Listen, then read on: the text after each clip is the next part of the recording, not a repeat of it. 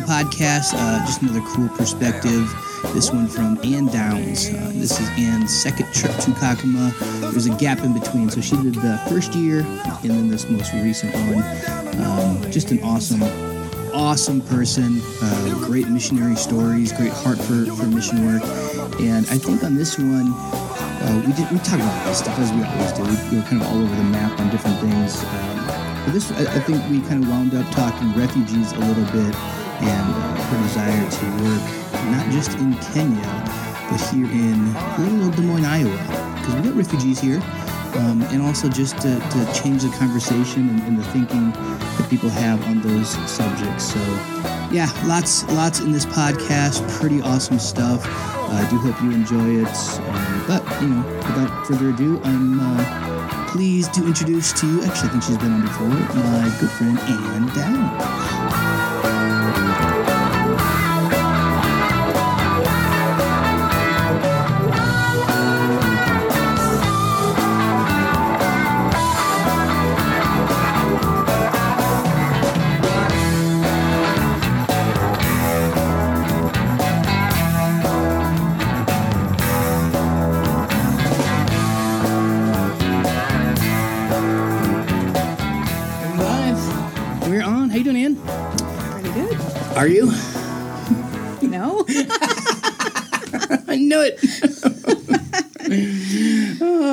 Always good to start these by lying. it's always a good thing to do. That's aren't isn't that what you're supposed to say when someone asks you how you're doing? Yeah. So, was the trip fun? no. It's like the third time I've done that. My biggest pet peeve. Yeah, Uh, no. super fun. All we did was drink mai tais on the beach. Pretty nice. No. It's not fun, but I wish I was still there. Yeah. How are how are your tra- how was your transition this time? Because you've been once before. Yes. This is my second time. Um I was actually surprised. I felt like it was harder. I thought after going the first time, I was like, eh, got this.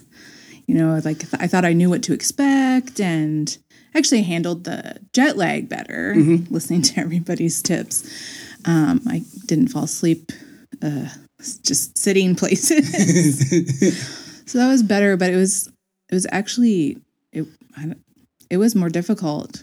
Yeah. Still struggling through it. Yeah. What was what was difficult? What does that mean? I don't know. I just I first of all I felt like I wasn't ready to be back. Like I felt like I wasn't done. I felt like I was just catching my stride on Friday, and so that so that was a little hard. It felt like unfinished. But um, We didn't have nearly as much time as was in everybody's head and yeah, all of that. but j- I don't even I don't even know how to explain it. Just like it's I, I feel like I feel like I'm in a better place now than I was a week ago, but it's because like I just I had to turn Kenya off mm-hmm. for a little bit so I could reconnect with my family and and do the things that I needed to do. So like I don't I'm not I'm not there. I'm not Right. I don't I don't I can't merge them. Like I can be Kenya on Yeah. and be processing and working through that stuff or I can be here on. but like merging the two and and what does that mean and how does that change my everyday life? I, I I'm not. I'm just one or the other, and, Right. and my days flip flop um, back and forth between those two things. Right. That's that's always the um, one of the things everybody has to deal with coming back is all of the regular stuff you did before still needs to get done. I mean, I, I still need to let the dog out. I still need to wash dishes. I, I still need to fold laundry. I still need to get the kids up and, and have breakfast. Like none of that stuff in my life changes. Even though it feels like my life is so much different, Yeah. regular stuff still happens. Yeah, I, I don't know. I don't think I can put quite into words yet why why it was harder, but I know from talking with the team that I'm not the only one. The people who have people who've gone before that this one was just harder to come back from. I, I don't I don't think I know why yet. Um, maybe it's I have I haven't talked with people specifically about people who've gone multiple times if it was harder for them on a subsequent trip. Um, I just know that it is. yeah, yeah. It was a lot. This was a lot more challenging. Just in, uh, I mean, it's been said on the podcast several times already. Just so much more challenging. Like just so many obstacles, so many hurdles, so many roadblocks, and like just punching through all of that. And like you said, just getting started and catching our stride. And it's Friday's time to turn and go. and the things, I think it's um the first time that I went and was the first time that our team went to Kakuma. So we were hearing some of the more difficult things for the first time, hearing it like firsthand. Mm-hmm. But, and so I thought, you know, I've heard some really hard things. So maybe it won't be as hard this time. But it was harder because we got to know them. Mm-hmm. And it wasn't just like these things are happening to strangers. Mm-hmm. Like these are people that we have known and have begun to, to know and over years now. And now the hard things are happening to them. So it's like it's like it happening to a family member or Mhm. something. It's, no, it doesn't get easier. it doesn't. No. Yeah, James James being killed was really hard. I I, I held it together, but I I, I wept later on that because that was. I mean, what a great guy, and um, just so full of promise and hope and talent, and ready to go, and, and to be killed doing a missionary journey. I don't think I'll ever forget his wife's face when Yeah. we when we visited them and I think she looked like what I imagined we must have looked like Yeah, after the car accident, just kind of like stunned and just in shock and not really able to process it all. I like her image is just burned into my face of just quiet weeping and yeah, I and that's right when we were leaving and I was just like, "Oh, I don't want to leave. I just want to sit here with her and keep praying and Yeah. and, and hear more." yeah. Yeah. That was a, that's a tough one. But I mean, they're all tough, and it's you just and everybody listening. He he was killed on a missionary journey, different than what we do. so don't don't don't think that we are in that kind of situation. I mean, it's, I suppose it's possible, but it's highly unlikely. He was traveling at night um, through parts of the camp that we're, we're not even allowed to be at in in the dark, and is not advisable for anybody to walk through. So he was he was doing the stuff that that missionaries do sometimes and us us soft whiteys we ought to Yes. avoid some of those things For sure. And we are soft there's no question Wow. Yeah, that was that was eye opening for me. Mhm. Yeah. I'm not tough. come on you're a tough iowa farm girl hard worker you've been through it yeah, I I mean seriously, had my eyes wide open to like wow, not in any way, not physically tough, not emotionally tough. I'm like, hmm, yes. Mhm. Thanks God for that lesson. Humility. Thanks for letting me know I'm a softie. yeah, I mean, like I've seen it before, but it was a great example of um, when uh, Peter cut his fingers and just never complained, never whined. Got up the next day, got to work. Let's do this. I was like, dude, Um, yeah, I was like, you have chunks of your finger missing, and every time I asked him, he's like, I'm fine. It's good. It There's no doesn't problem. hurt. It Doesn't doesn't, hurt. hurt. there's no way that doesn't hurt. Ever. Me with my skinned elbow. I'm like, ow. You and you were the most injured Mizungu. Was, but it was ridiculous. I mean, ridiculously amazing, but Yeah, your elbow was scraped, and your shoulder was sore. yeah.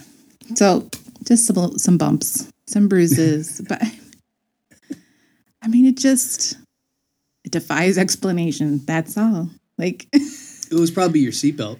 yeah. Oh, my seatbelt. I don't know. Yeah.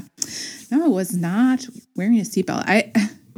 You weren't either. Nope. Neither was Peter. Nope. How do you roll over in a car without a seatbelt and my scrape elbow didn't even bleed. yeah, it was not It, like, scraped enough to bleed. Scraped the smallest layer of skin off possible. I don't know. That's like I I really went into this trip like because your first trip I think like even if you try not to make it be about you, hmm there's just so much you don't know and your learning curve is so huge. Right. It ends up being kind of about you. even if you try really hard not to make it Right. be about you. It's just it has to be somewhat because you're just learning so much. And so that was like my my thing that I was saying to God like I don't I don't want this to be about me in any way. And I think you had mentioned at one of our meetings like to to empty yourself of yourself and get out of your own way. And so that's what I was just saying over and and over and over to God that that's that that's what I wanted for for this trip for me to get out of my own way. Mhm. So then when I when I talk with my family about what what what did you come home with and it is about me but it's not. You you know like one of the most amazing things of this is experiencing God's hand of protection in a literal way. I struggle because I'm like, I don't want this to be, I don't want that to be the story of this trip. No, I know. But when, when you experience it, it's just like, what? What? That, how can you not talk about it? Because Yeah. God saved our lives. I mean, like, I don't know. That sounds really melodramatic, but No, it doesn't.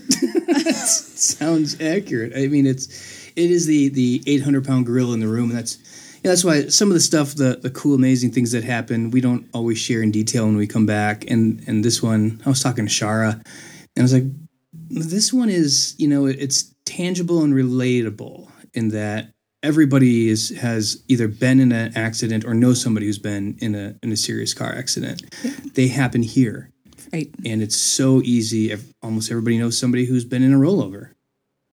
It's it's just a thing we all are aware of, and so it's just an easy. Not not everybody has um, felt this incredible feeling of the Holy Spirit moving and sliding, and and and see like that's that's hard to tell this story about this time it happened. People are like, sounds to me like you're high. Eh, probably is what it feels like to be high. I I wouldn't know, right? the point is, um, this is when everybody's everybody can say, "Wow, that that was clearly God." It's, it's hard for even even the most ardent atheist to to just be like, "You guys are super lucky, right. Right. luckier than anybody in history ever." Yeah. Now it wasn't the main part of the story, and it's it's not that it's about you. It's just that when it there's so much of you that changed, and now you're here, and all those people who who are impacted are there. The only person you're in contact a lot with is you, so you notice you more than you notice them. Yeah. And it's, you know, like it already, just in the conversations I've had within my own home, my kids were so accepting of it. Like they were just like, wow, God's amazing. Like, and, and we, we already, you know, gave them a little bit of time to process. And I said, would it make you guys worried if I said that I was going back to Kenya? They're like, no, don't you go every summer? I'm like, uh, well, no, no, I don't. But it's now, I mean, it's just like, they're like, this is what mom does. And that was one of your biggest fears over there. It was you were clamped down on the story, let me slow roll it out to Rob and then to the kids, and it's gonna be hard. And so that's yeah. not- And my kids were like, fine, totally, totally at peace with it. My youngest, especially, I was worried about because he had a lot of fear around me going the first time, anyways. And he's just like, "You're okay. Like, why, why wouldn't you go?" yeah. Rob's adjusting. it's probably helpful because he understands like th- this wasn't crazy Africa driving. This was No. just a crazy could happen anywhere in Iowa situation. Yeah. No, and it was actually funny. We were on a gravel road for the first time a couple days ago. And I like didn't I mean I like thought it was fine. And uh uh we slid a little bit and I like grabbed his arm. He's driving and he's like, uh don't don't grab the driver's arm. And I'm like, I can't help it. It's a little bit of That's the thing that happened. leftover. yeah. no, but like I don't know, just had really, really cool conversations with Rob about God's real presence in our everyday lives, um, and what what the gospel actually means to me purposefully, and like what I am willing to do or not do, or risk or not risk for it. Um, it's just, you know, really opened up huge conversations and reevaluating like what we say is important in our lives versus like oh, are we living that so it's not, not that they're always easy conversations or things that are resolved immediately but it's just uh not that I would suggest roll, going in a rollover accident to fa- face some of these things, but I don't know. It's like, um, it's it's a good opportunity. I wouldn't have chosen that, like as you talked about in one of our meetings, choosing Beforehand. knowing things, knowing things that are going to happen. No, never a good idea.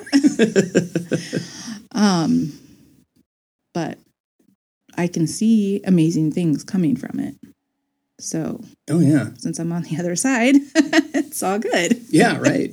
and it, I just keep thinking too about, you know, how much is this impacting the next three or four generations of church?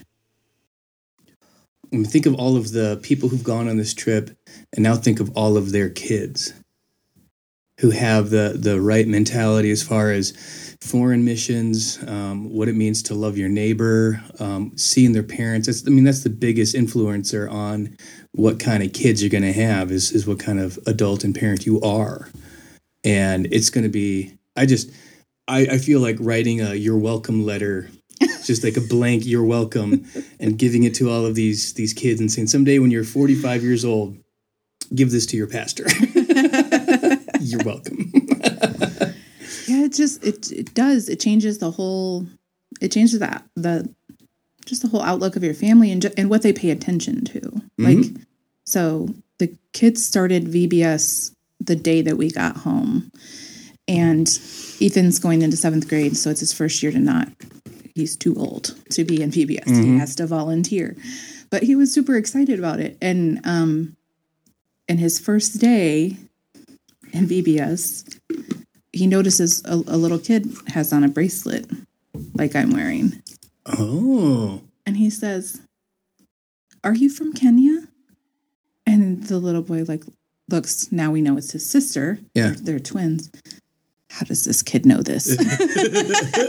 and Ethan's like, I saw your bracelet. My mom goes to Kenya sometimes. And he's like, Yes, I am from Kenya. And and so every day they were talking about Nairobi and what kind of Kenyan foods they liked and didn't like and how often they got to go visit and like for him it was immediately he felt comfortable mm-hmm. he's never done anything like this before he just like had a connection with these kids and they were like his two little shadows all week because he recognized the the kenyan flag emblem on the bracelet of one of the kids. And it was just, he, he would never have known that or done that. And these two kids who english is a second language for them and um, he didn't he could not get out of them how long they had been here but um, he could tell they had an accent and they remembered nairobi and they're only um, five at the most Yeah. so right.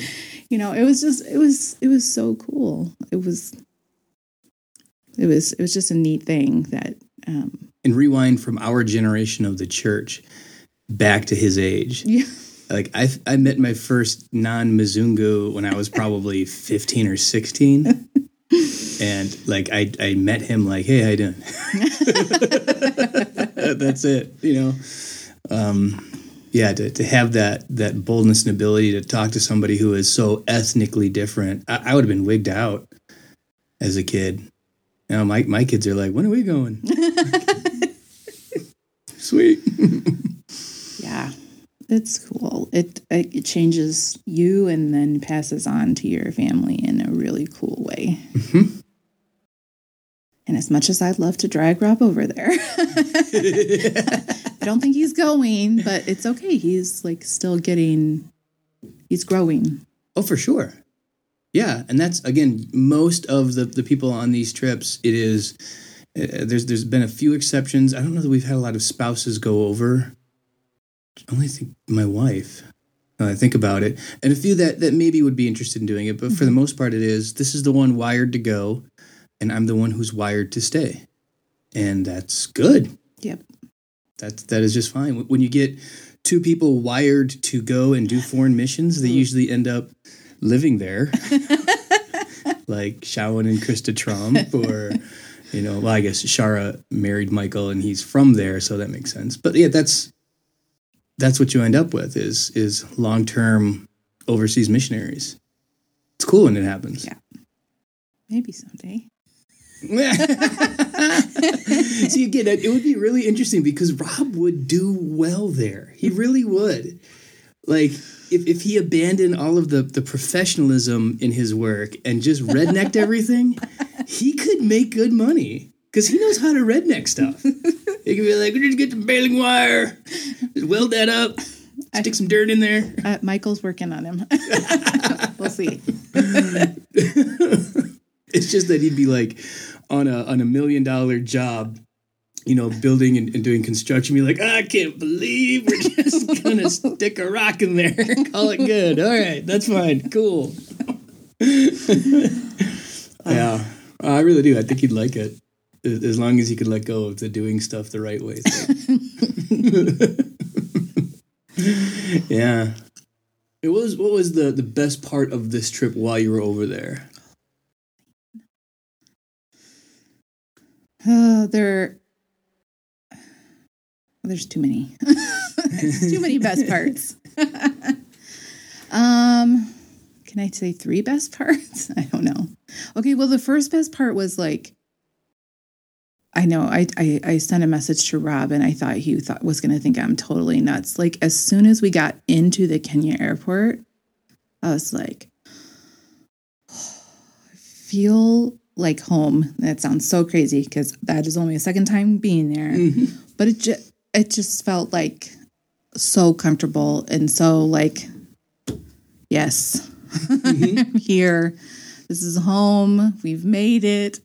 That was it was oh, it was. I mean, it was even strange to me. I'm like, this is your third time in this airport. What is wrong with you? Mm-hmm. But it just felt so good being there, and and yeah. So that that was that was an amazing yet strange feeling. Um, my my second my second thing was so we only had one day where we would do like our normal go out in the morning, invite people back to church Yeah. and and and then have that gathering where the men would go with you guys and the women with us.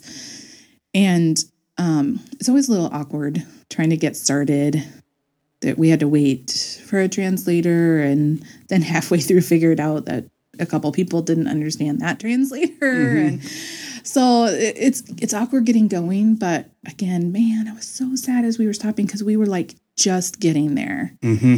but you know Shara's telling us okay we kind of we need to wrap up and and we talked about a lot of serious things and about um, feeling isolated and lonely and and many things that that we feel here in the United States um, and I especially could relate to a lot of that being a mom at home.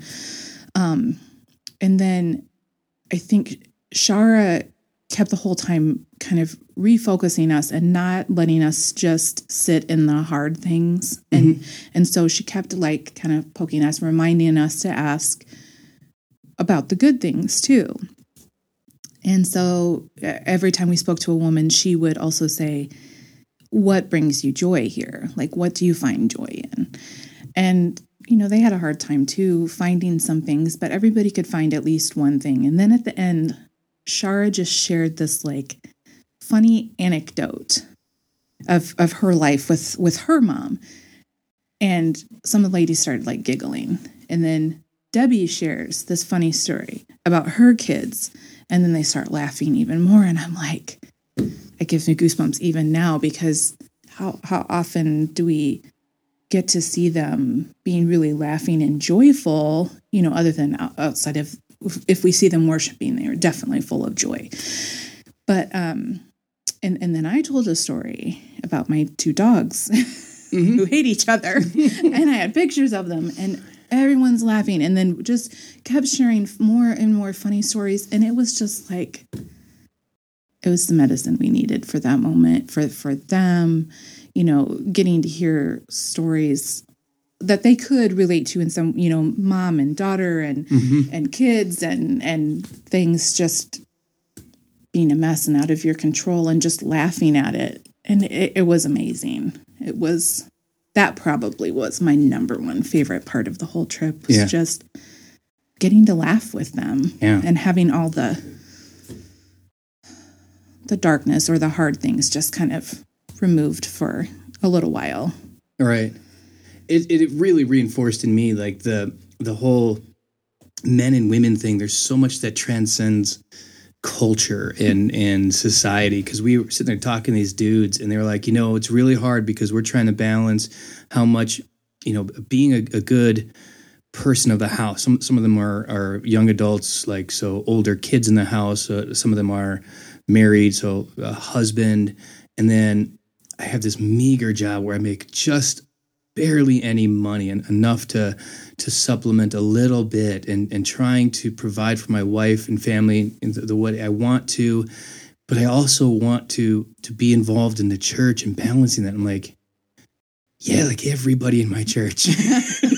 You know it's it's just that we've inflated it so that for us it's you know, we I just I need another car. Two's not going to do it. I got another kid who's coming. I'm like, no, They're like, I need my kid needs another pair of shoes because they don't have any.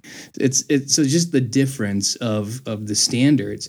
So, was, but it was cool just to feel like that crosses over. You know, the mm-hmm. stress of of men, work, home, and church, and how do we do that? How do we balance that?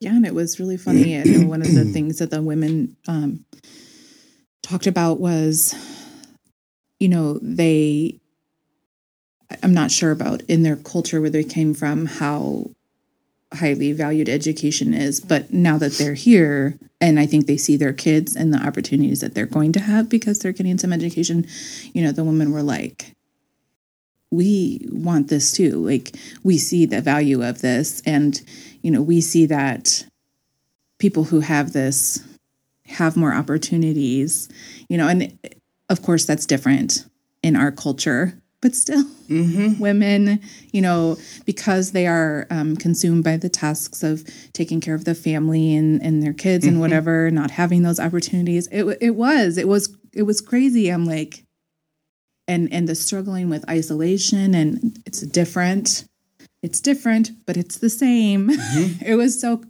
so crazy like how are we struggling with the same things when we, it's just like, ah, it's a human thing, not a. the problems of humans are human problems. Yeah. But also, I mean, like, even though it, it was also comforting because, you know, sometimes you're just like, why, why is this so hard? But okay, they're struggling with it too. Mm-hmm. You know, this is, it's not something that we're going to fix. Right. Like, we just it's, it's a human problem. So we're going to continue to struggle with it. It's not something you have to try to solve. You can. Yeah. I have to be careful because I, I get to that spot where I start, I have to, it, it can come off as callous. And it's not that I'm, I'm callous, but when somebody here in the US says, boy, that guy's really having a hard time, he's in rough shape. I go, no, I know what that is. I know what a hard time is and rough shape and this it's just, it's more like I know what what people can survive. Yeah. Um, like when, when somebody like if, if you've if you've done a fast where where you've not eaten for five days, and somebody's like, "No, you don't understand. I haven't eaten for like 24 hours. so hungry. You don't get it."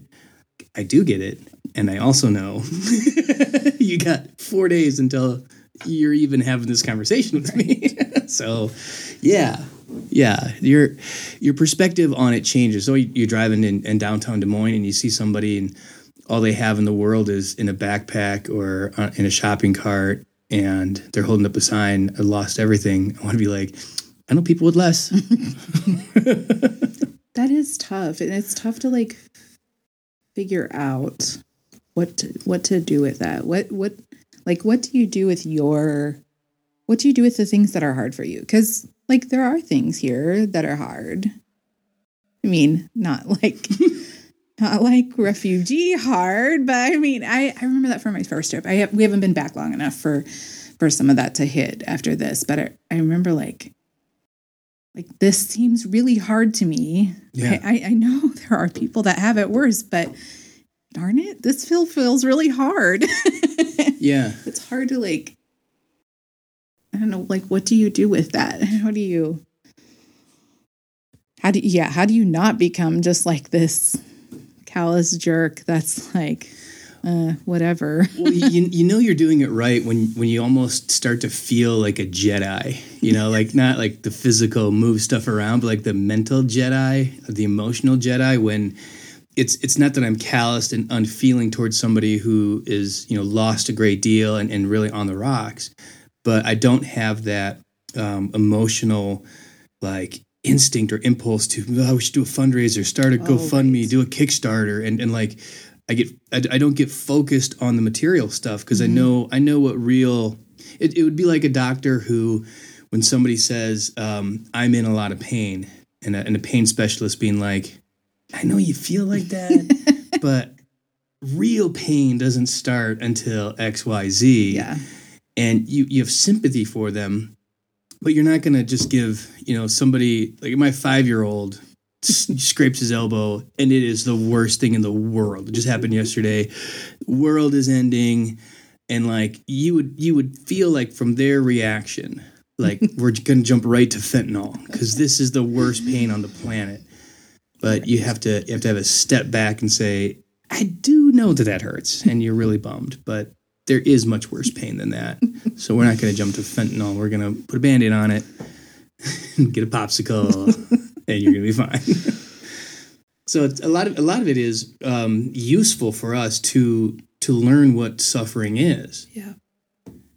Because we're if if we believe that um, what we define in, in the U.S. as suffering is what real suffering is, if we keep doing that, we don't know what it is to be human. Right. We don't know what real suffering is like. We misdiagnose. It's probably what's behind high rates of substance abuse. Because, you know, I had a really bad day. It was so bad. People were grumpy with me. So I'm going to medicate with some booze. Yeah, I think, you know, as you're talking about suffering, this is the first time that I was so frustrated seeing all the suffering and not being able to really do anything about it. Like, I'm not going to fix that. There's still going to be suffering. And so, I think one of the useful things about this trip also is learning how to be with people who are suffering. And like, I, I, I think that's a learned skill.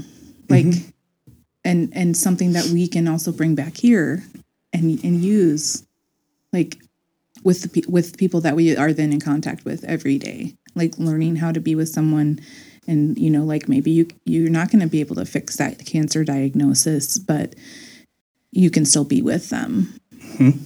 and and listen to them and make sure that they're heard and seen and and pray for them so that was a big difference between my two trips like I didn't feel like I have to fix this.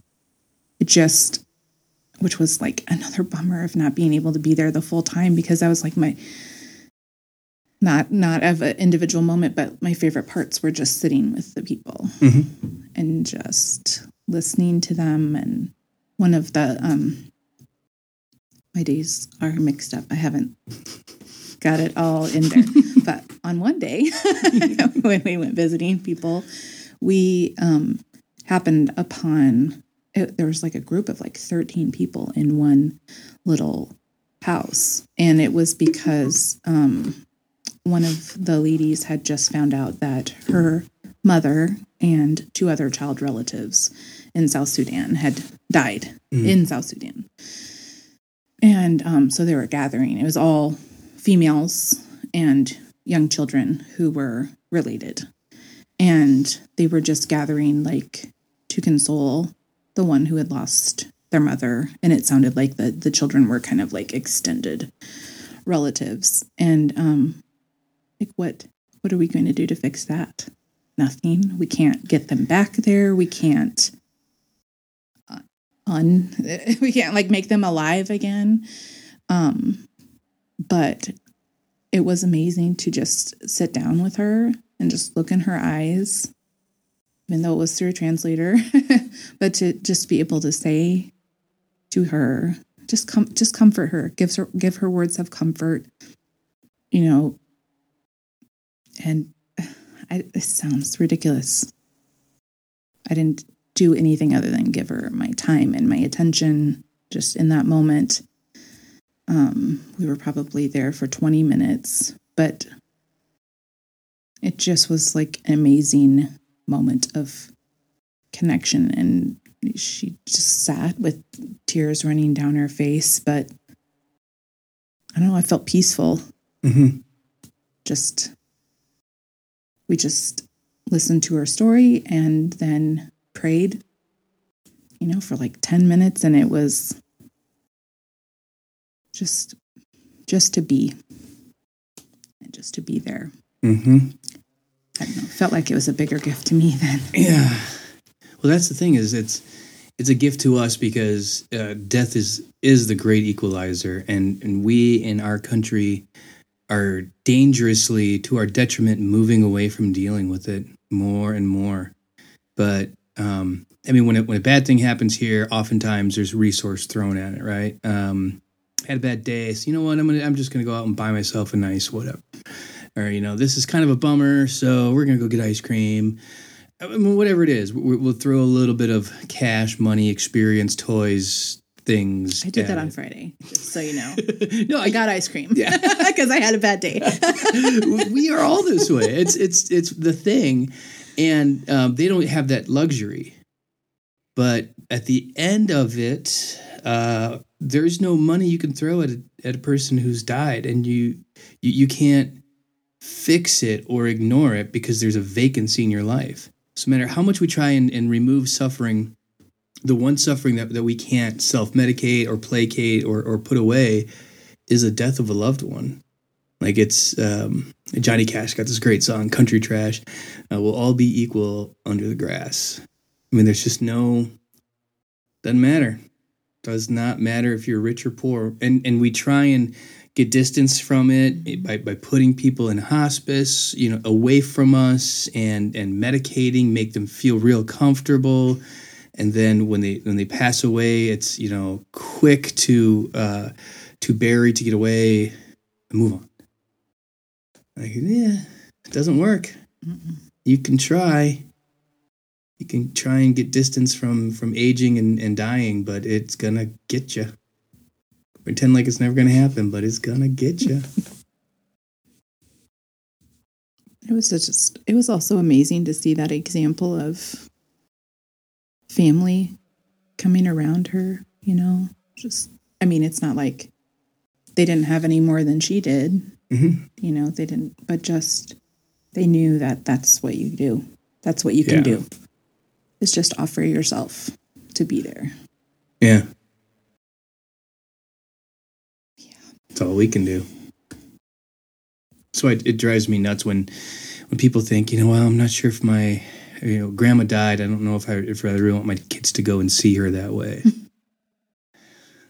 yeah, it's and uh, people in my family have done it and and you know not brought their kids or or different people to funerals. I'm like, no, that's that's not healthy. You know, there's no closure to that, No. and the whole point is to go and. So, I mean, obviously, pay your respects is a weird phrase because that person's gone. Right. If you're paying respects, it's to the closest loved ones. I'm, I'm here out of respect for them to comfort you. hmm I don't respect him any more or less if I don't travel there. That's not the point. Yeah, yeah. I loved the the time together with the guys was was really cool. Um, just seeing them brighten and and their excitement about church. I mean, it was it was lots of struggle, big problems, trying to get more churches, trying to plant more churches, and we need more leaders, we need more training, there's more people to reach with the gospel. This is really hard, but in that really not like defeat us really hard, like Mm-hmm. man, we need help because we want to get it done. We want to go. Yeah, they were pumped. It was really cool to see the to see the new leaders coming up and, and people that we've seen before. hmm And and them kind of like realizing like looking around like, "Oh, I guess I guess I'm going to do this." Yeah. because there isn't someone else. Yep. So that was like that was cool. That was my third that was my third thing was was seeing Farah and seeing him you know, and I had a year in there when I didn't see when I didn't go, but seeing the the growth and I, I don't know like the I think he's going to be an amazing leader. And I I listened to him my la- our last day there. He was in my group and listening to him giving you know he would he would open his bible and and read a passage and and teach out of that right into their situation and i was just like floored i was like Mm-hmm. man this is so amazing to see you going from gracious host our first time and Mhm. obviously he's interested Yeah. in in in this you know and and then seeing him doing his work Yeah. it was so cool Yeah. And there's this this sense that like the light bulb went on. They're like, we didn't have anybody, and now, you know, for a while there was there was nobody, and then these leaders rose up like Okach and Farah and, and all of these guys, and but they're off now like getting trained and stuff, and and so like we're back to that spot where there's nobody, and I was like, till God raises up the next people. Where would that come from? And they're like, ah, it's us. this is great. That's great news. Yeah, that, that was, was fun. i loved working with bravo and and and seeing him and his it, it is. He just like it, he has zeal. Mm-hmm. It's like pouring out of him mm-hmm. like this enthusiasm. And it just it makes you be like whoa okay what are we gonna do? We gotta do something. Man, yeah, that that church, that that new one, for Jesus, that thing is gonna blow up. that was awesome Like, I can't wait, and and it's gonna be. I think the the most complicated bit of that's gonna be finding a spot for a building, because it's such a uh, older, mature, and established area. You, you yeah about have to knock something down, great which isn't hard. Let's be honest, it's just mud. Just push it over. Um, but yeah, you really would have to clear something out, and I mean that's that's just a problem to be solved. But Yep. but how interesting is that? In in the shadow of um, there's a, a Catholic church and there's a mosque not far from there, and there's all of this like other stuff going on. There is so much hope in the gospel right there. that's i i don't want to i don't want to be i don't want to be selfish but that's why i want to keep going Mhm. because i learned so much i learned so much about what it is to to live as a disciple and and i feel selfish just like no matter even if i even if i intentionally focus and like god i don't want it to be about me i don't want it to be about me and then i just like i feel like i just benefit so much more yeah, yeah. It's it's the economy of the gospel. The the more that you give, the more you end up having. So it is better to give than to receive because to sit and receive means that you're. So it's the donut sermon, right? Like the the basket fills up and you've got no more room.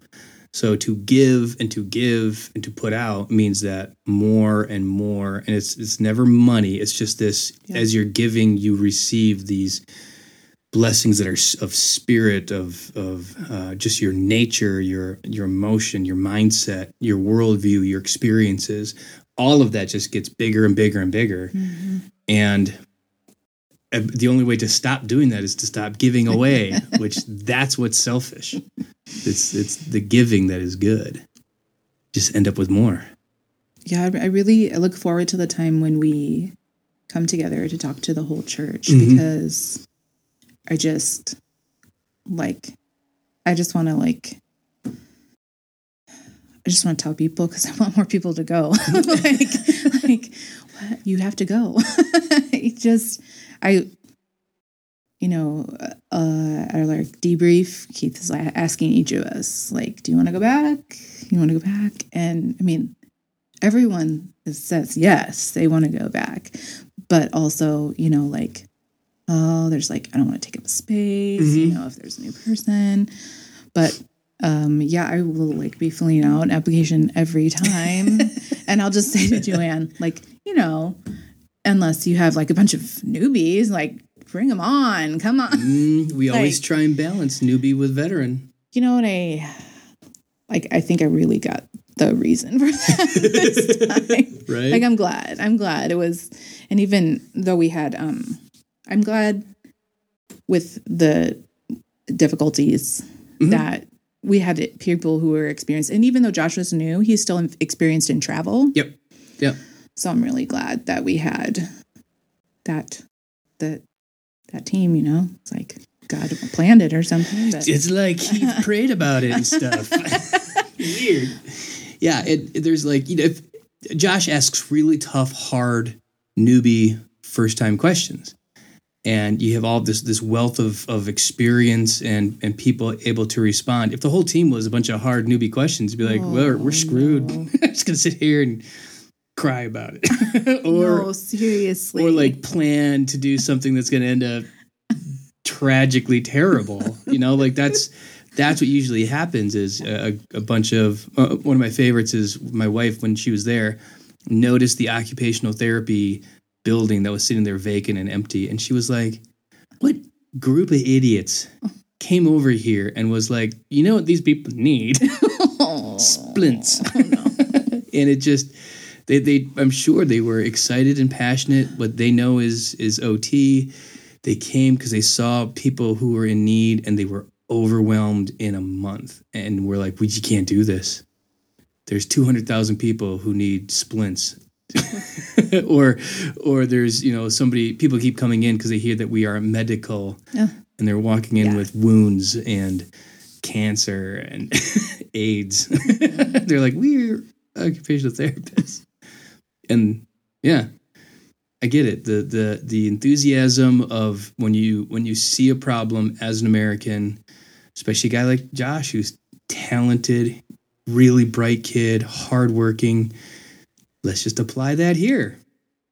It was really funny seeing that through uh, not so newbie eyes because I'm like, I was like, oh, yeah, I remember thinking that too. but it was just so funny. I was like, oh gosh, yes, yes. You just think, wow, we can fix it. Like we just we have to. Yeah. Well, I'm I, like I wasn't joking when when somebody was like, he reminds me of Luke, uh, a younger version. I go, he reminds me of Luke at 30 because that's when I went through it, and I, I I was talking to Carl and Phyllis White and Linda Nobley, and I was said, no, we we are gonna just get it together and get over there, and we have a big church, lots of money, lots of resource, lots of talented people. Let's just get to work. Let's go fix it. that's that's when we did our first really backwards, did everything wrong mission trip to Africa, and halfway through, I was like, "This feels wrong. Something about this isn't right. I don't know what it is yet. I figure it out." Yeah, but that's that's why there's a balance. Yeah. you know, because now he's not a newbie, and I, I don't know like his availability with school and everything, but it sounds to me like he's interested in going back again at some point, mm-hmm. and he's gonna over and over again. He's gonna get a little bit more experience, and then we'll just get more newbies. Yeah. I I, I hope so. I want I want everyone. if you if you if you think that you're even halfway interested, I just it's life changing for sure. And yeah, I don't know the best way to put it, but I, I would definitely want more people to to go there and see that kind of joy that we seem to like struggle with Right. here. But I, I know that I know I know for myself I've just recognized like what a distraction our culture is. yes. it's it's so easy to get lost in one of any number of things for weeks or months or years at a time. It just gets in the way. It's so easy to, to think that we don't need God. Because I've got healthcare, I've got seatbelts, I've got, you know, I've got a job. I mean, th- this is like the worst time when the economy is going well, and everybody's got a job, and everybody's mm-hmm. making money, and almost nobody is is really hungry, hungry. Right. And there's there's undernutrition. There's there's no malnutrition really anywhere in. I mean, there's there's places in Iowa where people are are hard up, but it's not in Des Moines really. No, not and not anywhere near what what we see. You Yeah. in in in Kenya. Yeah, no, like I mean that's the thing that we talked about right after the car accident. Like you don't even you don't think about is is God protecting me driving my car down the road? No, I have a seatbelt and airbags and mm-hmm. you know speed limits and stoplights. that means something. and worst case scenario, an ambulance will come. right like i don't know there's something about going somewhere where all of that is stripped away and um yeah it's one of those things where who's actually blessed right Mm-hmm. Mm-hmm. i remember you talking about the beatitudes the first time we were there and i was like i'm ripping that out of my bible i don't want to ever hear the beatitudes ever again i think going a second time i'm starting to get it Yeah. how are we more blessed Right. just with the things of this world right the things that pass away And it's, you know, the the realization of how arrogant the position is when when you think, well, if if they really wanted if they had an opportunity, they wouldn't live this way. Not not the people in the refugee camp. That's true, but like um the the people outside the camp when we're driving, Yeah. those little huts that are just in the middle of nowhere, and you're like, why why would they live this way? It's not only just the only thing that they know, but if you were to drop them in our culture and our situation, it would be overwhelming. They, they would have a loss of of uh, happiness and and contentment. They, Mhm. you know, it's. I dare say they like the way they live, and they live the way they live because that's how they want to live. right right and how dare we say Mhm. that the way that we live is better. I- It also going there, it um, makes me really want to talk more with some of the Kenyans that are in our congregation and be like, "Whoa, what was your culture shock like coming to this?" Because if because if it was, I go there and I'm like, "Whoa, Yeah. so different," and then they're coming here and it's you know just that in reverse, like Right. what yeah what do they think of america 'Cause- most of them have have a desire to return or have returned. I mean, Eladad's wife, and she's she's actually in town now, but but she prefers to live in Kenya as much as possible. Uh, Henry, even Wendy, at one point when I was talking to her a while ago, she was like, "No, I want to go back. I want to go back." i understand that in a small way Yeah, like it's hard being a fish out of water being in a culture that's not your own It- and under that i mean i can't imagine we're there for a short yeah, time. And there's just a lot that you have to learn and understand. And like your culture just affects it affects everything. And the culture that you're steeped in so then you see everything through that worldview. And i mean i being having stepped out of our culture for a short period of time a couple times you know I, then looking back at our culture i'm thinking oh my gosh what do these people think of us? Right, right.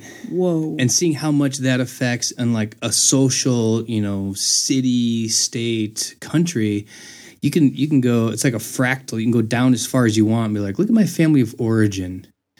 How much of that growing up in that has affected me this way? And then you you meet somebody who's just a jerk and you're like yeah but i wonder how did how did they grow up you know? Like what what was life like in that house? And why would we expect them to be like, Yes. yeah. Well can't they just choose to be different man? Because it i mean the, the way you live and the way you grow up changes who you are. Yep. and very very few people ever crack out of that and and make a huge change so that they're nothing like their family of origin or nothing like the way they grew up. It's Or it's really tough. yeah. It's really it's really tough. yeah they're the, they're the outliers who do it. Um, the one thing that is, is probably most consistent is some sort of religious christ-centered experience. You know people grow up in, in really hard circumstances of abuse and addiction. I mean the of those who are the outliers who break out of the pattern a lot of them have, have some kind of connection with with the church. And you go eh, that does make sense.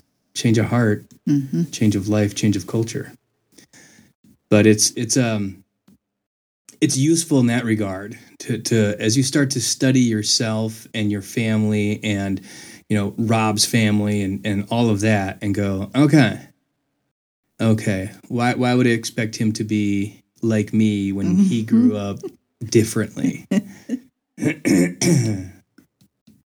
yeah it's good times It just and it makes me it, going there. It just makes me have that much more empathy for any refugees who, like, you know, they. I th- I think they talked about even just resettlement Mhm. within Africa. But you know, for some of the refugees or or people who get a visa and are able to come over here, like they think, oh, it's going to be like right the solution to all our problems, you know, and and then they find themselves like dumped in this culture that is nothing like theirs. Very uh, critical thinking and kind of cold. And i mean whoa. I Right. can't imagine.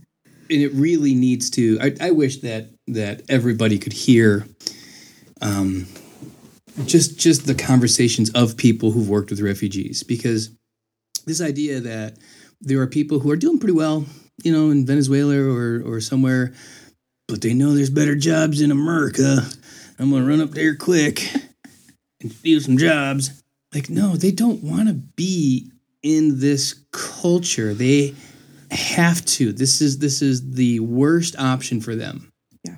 There's no other options left. If you're now, if if you're a bad guy, a smuggler, a, a whatever, and you're pretending to be a refugee, would you shoot those guys?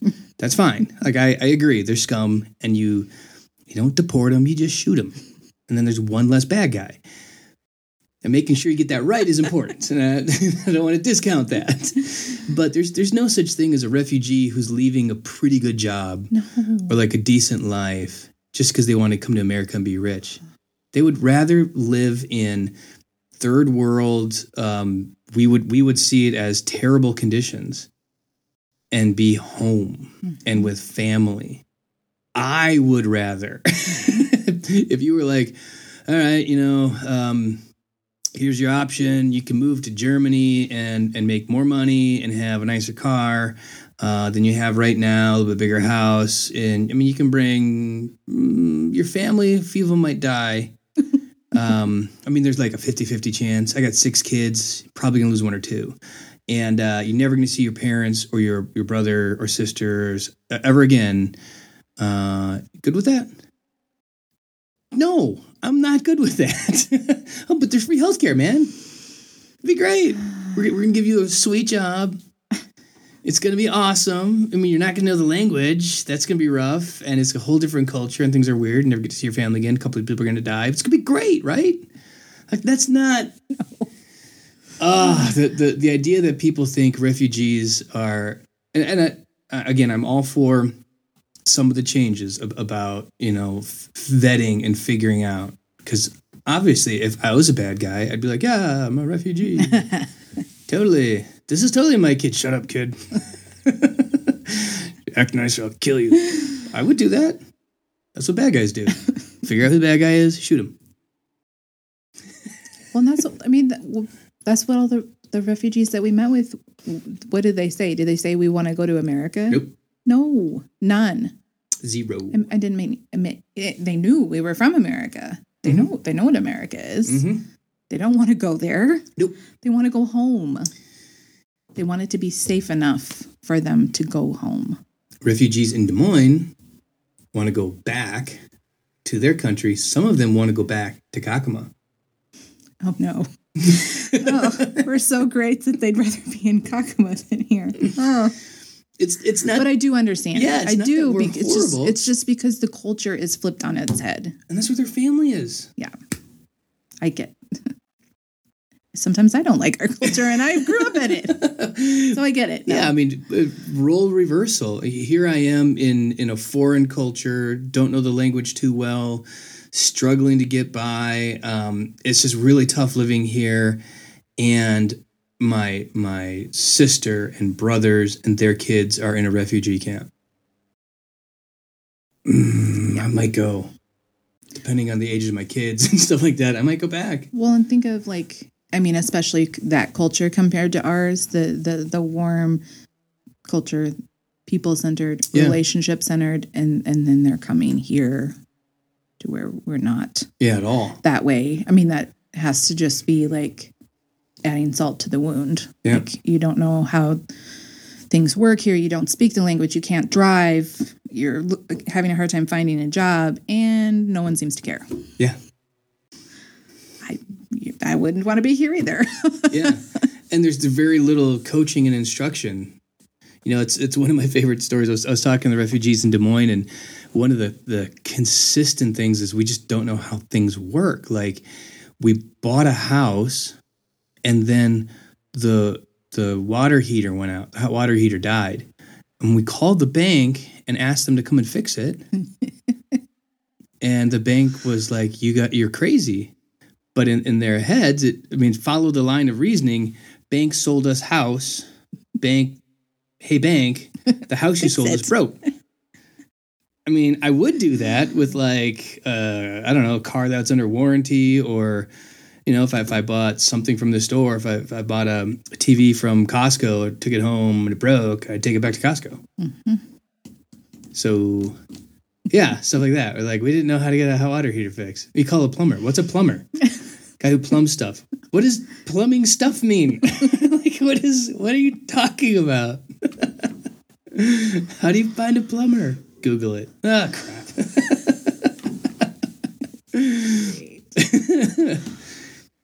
yeah, I think that um, I talked about it after the after my first trip, and uh, I'm gonna I'm gonna act on it this time. I know there's some some centers that help refugees with getting settled in, and I, I can't go to Kenya every time, even though my kids think I do. the only the only Kenya trips are the ones I'm on apparently. Right, right. But um, yeah, just having experienced that culture shock a couple times.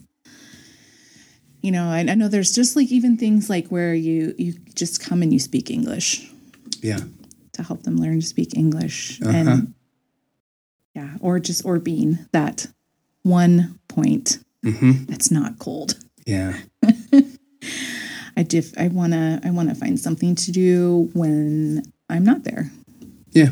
because it's a huge it's a huge transition.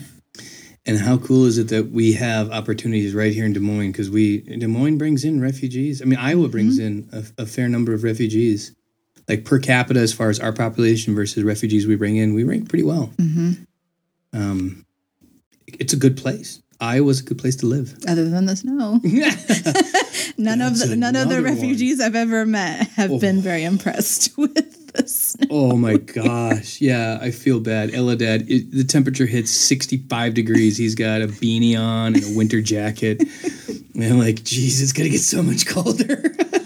Well, we s- I mean we saw people wearing winter jackets there, Mm-hmm. and it was 90 How much hotter is it in South Sudan? it's it's a weird thing. That's a that's another weird thing that um, sometimes, and this I'm, I'm drawing on. I think it was Lori's medical mission, where there was a kid, and if it's not, it was just a different trip. But I want to say she told me about this. This kid had a fever, and they had him bundled up, and they just they, they didn't have they don't have the understanding Yeah. uh, like they don't know where babies come from. Yeah. you know that was a thing once. Um, you're talking about moms who have no moms to tell them how to be a mom Yeah. but they have a baby. This baby is sad. Wrap them up? I don't, I don't know. Like tried feeding them tried changing them maybe they're cold. I don't know. Like wrap them up or something. Put something soft and snuggly around them like your, your kid's 140 degrees. Stop it. Yeah yeah they just don't always know Yeah. so it's it's a it's a weird thing there's that is probably the biggest thing there is training and education Yeah, I've been I've been talking or thinking while we were there. Shar said, you know, you, we don't always have to do the same thing. Like especially now that we've been there and have an established relationship. Think about, think about because the women were asking, like, please, like, if you could find a way for us to get just basic, like being able to read and and write, just basic education. I don't know how you do that in a week, but you know, it maybe it's not. Maybe that we maybe we can't do that. I know you can't do it in 5 days. right right but um yeah, that's been on my mind a lot too. Just what what what things I, I think it's easier for the guys. They're like really clear cut because Yeah. they're the church leaders. right Um, but what what things could we prepare here for the for the women to be able to feel like like they are making progress too? we'd almost have to like find people who um in our church who know how like to to school at home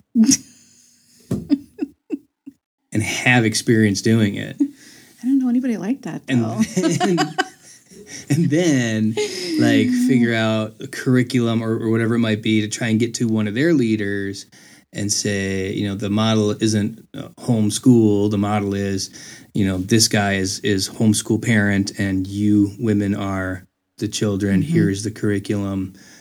And i don't, I don't know how to do that. And i just i gotta think of somebody who does whatever.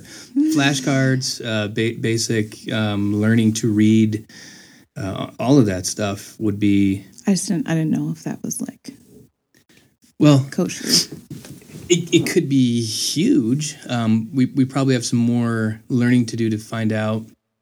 And, and like, we know how to we know how to find out what we don't know and figure out like would it be okay for in this group with these women if we have one person who knows english well can we equip that person with the materials that they would need to teach a group of women english? Because that really would be and even like as you know if you can get somebody to one or two levels in they can start to self-teach mm-hmm. with the right books learn how to read on their own. And I think one of the one so one of the um challenges that we had like preparing ahead of time to go um you know because we work with m- multiple different people groups. Mhm. So it it seems challenging to um prepare a Bible study or um topics that they might want to hear on Mhm. for, for multiple different things. So I feel like I also need to dig in a little bit more and learn more about the Sudanese culture or the Mhm. Ethiopian culture and those kind of things to find out the things that maybe like don't talk about that Right. or um, right. yeah. I think just which is something just that just comes from multiple exposures to those people groups. Like yeah. you don't know what you don't know. And know it. then oh okay. All right. This is what i can focus on now and how cool it'd be to even have like different um d- different children's books you know that that kids learn to read with but are focused on scriptures or gospel stories and that'd be cool learn learn to read jesus style that'd work they have a few of those curriculum yeah if only we knew somebody or more than one. If there's only a few. hmm. What could we do? Are you saying that I could go and stay for like six weeks? I'm pushing for six months. Uh, I think that would require everyone coming with me. Yeah, and I, I don't think it's anytime soon that I that I do six months, but that's that's kind of I planted that seed in in a few people's heads, just to be like, you know, the, the day ought to come. Maybe I take a sabbatical, and my sabbatical is reading, writing in you know near not in the camp, obviously near the camp in one of the guest houses, spending a lot of time going in and out of the camp, um, teaching, training, coaching, and and have a even like hosting short term groups. That'd be awesome. It'd be cool. You show up, and I've been here for like six weeks. yeah, that would be fun.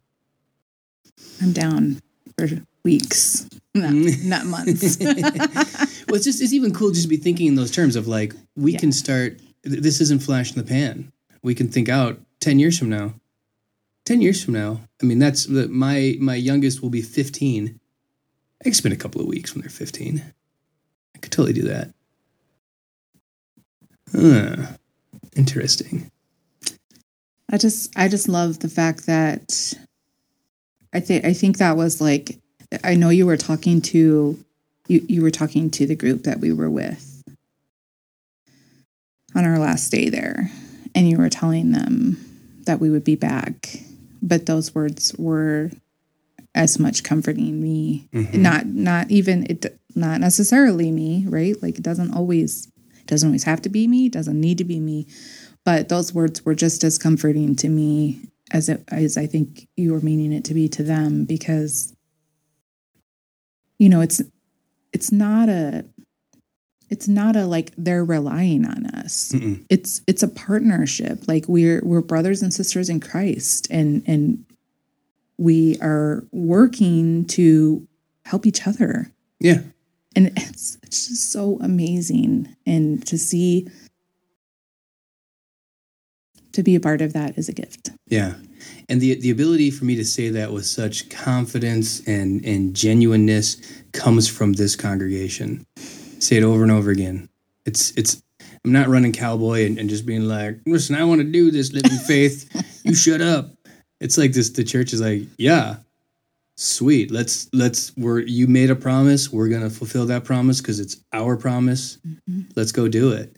And so there's there's been so there's been people who have been there and said, "Yeah, we'll come back," and that, "Yeah, we're totally not coming back," sort of way, because this was hard and no fun, and you guys suck. Quit being so poor. but there's there's just a different feeling in this congregation than that. It's it's more than compassion. I think every Christian church has has compassion. Even the ones that feel least compassion, they they still have compassion. Um, there's just something different about this place that that gets and understands. Um, I don't know. I, I, I don't want to make it sound like we're better or anything like that. It's not what I mean. It's just no, something like different about this place. different churches have different giftings right Yeah. just like like just like individuals Yep. and you know i like um on the mission trips before i went on one like i would pray but i i didn't because i hadn't experienced it i didn't even i didn't feel like i knew exactly like is that useful? Like i don't even know what to pray for or like you know before i went talking about travel mercies i had, i was like eh, aren't you just going to get on a plane? Like i don't understand. You do now. you know but um going twice now like it's you know eh, it sounds a little lame like oh we we need you guys here back here but it's but it's not. It's like no we are relying on you. Yeah. like whoever is not going is so important to the mission. And man i you you can feel you can feel the fact that people are praying for you and and especially this last one with so many bumps in the road. Hmm it is true what whoever is here is just as much part of it and and we talk about the congregation when we're there so much of the time. It's so funny because people would be like, "Why do you want to take a picture of us?" like we we just sat there and talked to a family or whatever for twenty minutes, and we've taken notes about who they are and where they're from and how long they've been here, and we've gotten to know them and shared something from the Bible and prayed with them, and then the last thing, you know, like, "Can we take a picture of you?" And they kind of are like, "What?" Why so earth? weird. Yeah. you know and um and and then we say we take your pictures back and we show them to our congregation and our congregation prays for you too and i wish we'd take i wish you could take a picture in that moment yeah. because seeing their faces it's like it's like unbelievable to Mm-hmm. them and and then never in my any of the groups i've in been in has someone said no after we explain Yeah. like we're not gonna we're not taking this back to be like oh Yeah. Poor people Yeah. Yeah. Look at all we're like people. no like you just you just gave us this list of things that you would like us to pray for and now we're gonna go home and we're gonna tell our congregation about you and they're gonna pray for you too i mean like they might not see the congregation's faces but they know them Uh-huh. and they know that they are a part of taking care of them Yeah. And I, I love telling it. I've, I've learned to kind of uh, narrate the story. I say, I, I, I will pray for you. My, you know, in like in a minute, yeah like right now just in a second here, I'm going to pray, pray with you for you uh, for these things. And I'm going to share your story with the rest of my team tonight. And we will pray about these things. And I'm going to take um, your name back to my congregation and tell them about us. One I was thinking about is Ruth. And Ruth um, uh, is a, is a in a multiple wife situation, and there's conflict between uh, her and her husband's other wife, and um, both wives and the husband who drinks too much, and, and all this kind of. I mean, it really sounds similar to a lot of stuff here, minus the multiple wives thing. Um, and so I said, and, and I'm, we we will pray for you and and for these things, and then I would like to tell them as we're praying for Ruth, this is what Ruth looks like. Can I take your picture? And they, that's when they they're like, oh, yeah, of course it makes total sense if they're gonna be praying for mm-hmm. Ruth and all these things that they want to see what Ruth looks like. Mm-hmm. To stand up kind of tall and yeah, they they love the idea of a bunch of Mizungu praying for them, you know, mm-hmm. and and you tell them about the, our church, and that's that's another thing is is um, they they don't see it as like it, it's not prosperity gospel as much as they just recognize God must be doing a lot of blessed work in your place because you there's like 200 people who'd be praying for me? Like your church has 200 people that's amazing. Like you have a building with rooms in it? Holy cow god is really doing powerful things amongst you. Mm-hmm. Yep. Sure is. I know the the closest that we came to someone saying they didn't want to have their picture taken. It was so funny. She was a she was a pretty young woman, and she was digging a trench with her hands, mm-hmm.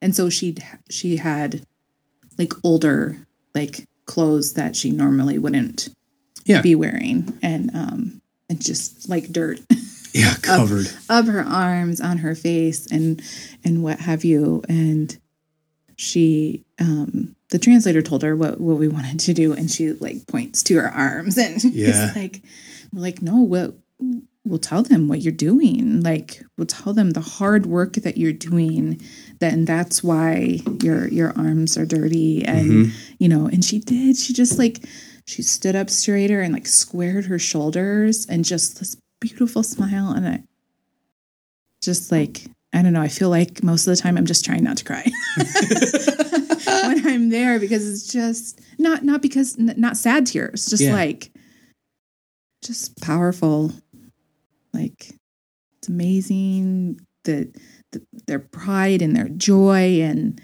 the love that they have for each other and God and yeah, I just like most of the time I'm like, oh, the dirt, oh, it's so dusty. It's my eyes are Yeah. watering.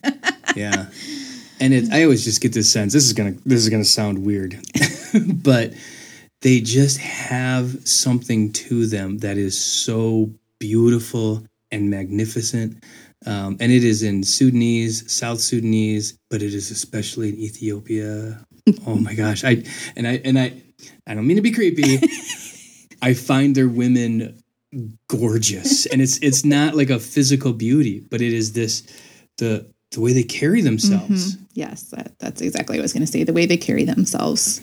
It's like it's like regal, you know, their their posture and their body language and all of this. Like they're just, ooh, there is something that about them where I can, I can see like, man, it is in their DNA. Rewind back, you know, five hundred years, and they were the kings of this continent, and and they were you know the the ones who were in charge and in command in control and yes there was still war and famine and, and these things all happened but there was not this thing that that uh, imperialism of western man has created now And I think it's especially amazing to see that when you see them in the context that they're in now. hmm I don't I I don't see a lot of like they, they don't look defeated. Nope. You know, they do. They stand with their shoulders back and I mean, I don't I don't even when the people would tell us like the hardest things that they went through, no one was like and I can't get up in the morning. You know, you know what I mean? Like I mean, some of the things I'm thinking I wouldn't be out of bed if that's what I had to look forward to. But like no one sounded like like, well, this is the end. That's yeah it. yeah It's crazy. yeah they, they were talking that the men did bring up that there had been a few suicides Oh. and it was like really disturbing to them and i was like dude we have so and it was younger younger people Oh. and i was like man we have so many teen suicides Yeah. in our country and that you know they're they're like in the last few years there's been like two or three i was like dude Oh, that's low i mean i'm, I'm sad for you Uh, don't get me wrong Yeah. but wow. we have way higher teen suicide rates in our country. Way higher. I forgot that we talked about that till just now. That was that was a that was a really like I, Josh was there, um, Keith, all, all the guys were there, and you could just kind of see in their faces like, yeah, we got we got this problem too, but it's way worse than yours. Like they they could not imagine somebody taking their own life. Wow. I was like, dude, if, if this was America, if if America got thrown into this condition tomorrow, eighty five percent suicide rate. Done, dude. Done. It would be over. Yeah. Yeah, I'm glad you brought that up. Jogged my memory. Cool. All right. Uh, that's good. Anything else? I don't think so. I can't wait till next year for whoever's going. I, it, I don't think it'll be me this time. I think I think I, think I have to take a year off. well, if you want to go apply, like I said, it really boils down to we try and Oh, totally. get this team balance. Yeah. It, it really isn't how many times you go or anything like that. It's just balance. Yeah, and I again, I I can absolutely see the importance of that Yeah. after after this trip. Balance between newbies and and old hands and and the the people fitting together. Uh, like I, I don't know how you do that puzzle. Yeah, like that's some craziness. But um yeah. I don't know. I guess that's the last thing i want to say is like you get amazing you get an amazing experience with the team too. Like and it's not not always. I mean like our first trip like really nothing my our our first trip to Yeah. Kakuma Yeah. our tri- our trips first trip to Kakuma like nothing like crazy no car rolling mm-hmm. like no no no no I mean actually we didn't even have any delays or did we have it Our our luggage was behind us by a few hours. yeah I mean it was like Living conditions. That was that trip was the living oh yeah okay that rough. was a little like tr- you know i mean yeah but but still like the the bond that the team forms is i don't know it's it's like nothing i've ever experienced Mhm. i i think you know maybe like uh people in, who are in the military like together or different things like that probably you see some of that um but you know, and, and you look at the people on the trip and you think, like, they're so different. like, These people are friends. yeah, you, you, but but it, it's it's amazing. So I mean that in itself, I think, if you exclude all the other Mm-hmm. blessings that you get, the being knowing people on such a much deeper level is is worth any of the Yeah. um, trouble you might encounter. And it's weird too because it's there's no. I mean, we're only three Kakuma trips in, but there's no like bummer like. Wish I was on that team. No. You know, it's like everybody feels like it's feels to me, and I know I've been on all three, but it feels to me like there's one team Yeah, and lots of different people on it. And if you weren't with somebody in Kakuma, you still have this bond of been there, man. I know what that is. Yep. And it's just like everybody's like if if you're not going that year, you're just a cheerleader for the people that are. Mm-hmm. It's super it's a super cool thing and um I don't know. It's just another like the cherry on top mm-hmm. of all the blessings. Here you go. Now you have this these people that you've been through something with and you know, people people see the real you Yes, they do. because everything is stripped down and yes. you're hot and smelly and tired and Yeah, there's something about that. This trip exposes you as as who you are.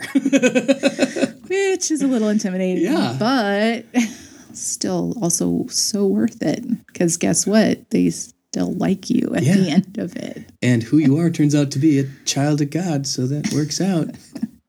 Don't get to fake it. yeah so i can't wait to see where it goes i can't wait to go again whenever that is i'm just ugh. Just have that that that you saying that replaying in my head over and over again like we'll be back. And it just like could make me start bawling right now just watching them and how they were just sitting on the edge of their seats listening to you say that. And so was i. Oh yeah, I, and I was like in in four wheel drive low, keeping myself from bursting out crying. it was like wah wah, keep it together, keep it together. that was a rough. Uh, was a rough time. Yeah, but such an encouragement to them and I, i'm sure to the rest of the team too hearing that yeah, like this, this isn't the end like even though the strip was wacky like it that doesn't matter yeah. Didn't We're still discourage coming us. back We, we are not afraid. maybe not through paris but we'll be back We'll be back. All right, cool. Thanks for coming in. Appreciate it. There you have it. Um, big thanks to Ann for coming in. Awesome uh, conversation. I could tell there was a little bit of there was a couple of spots in there where it was a little bit tough on her, and she even said so afterwards. But yeah, yeah, it's not always easy to rehash really challenging stuff that you've seen and done, especially when it, it calls you to account to uh, try and try and uh, figure yourself out and figure out how to integrate this thing back into your world and your life back home after the trip is over. Um, she does it well and uh, she does it thoroughly, which sometimes means it takes a while. That's just the way life is. All right. Uh, as always, you can find me on Facebook, Instagram, Twitter, Luke underscore Tim, and uh, you can email me all the things with Luke Tim at gmail.com. Cool. Thanks for uh, thanks for listening. Love you guys. Uh, until next time, be good.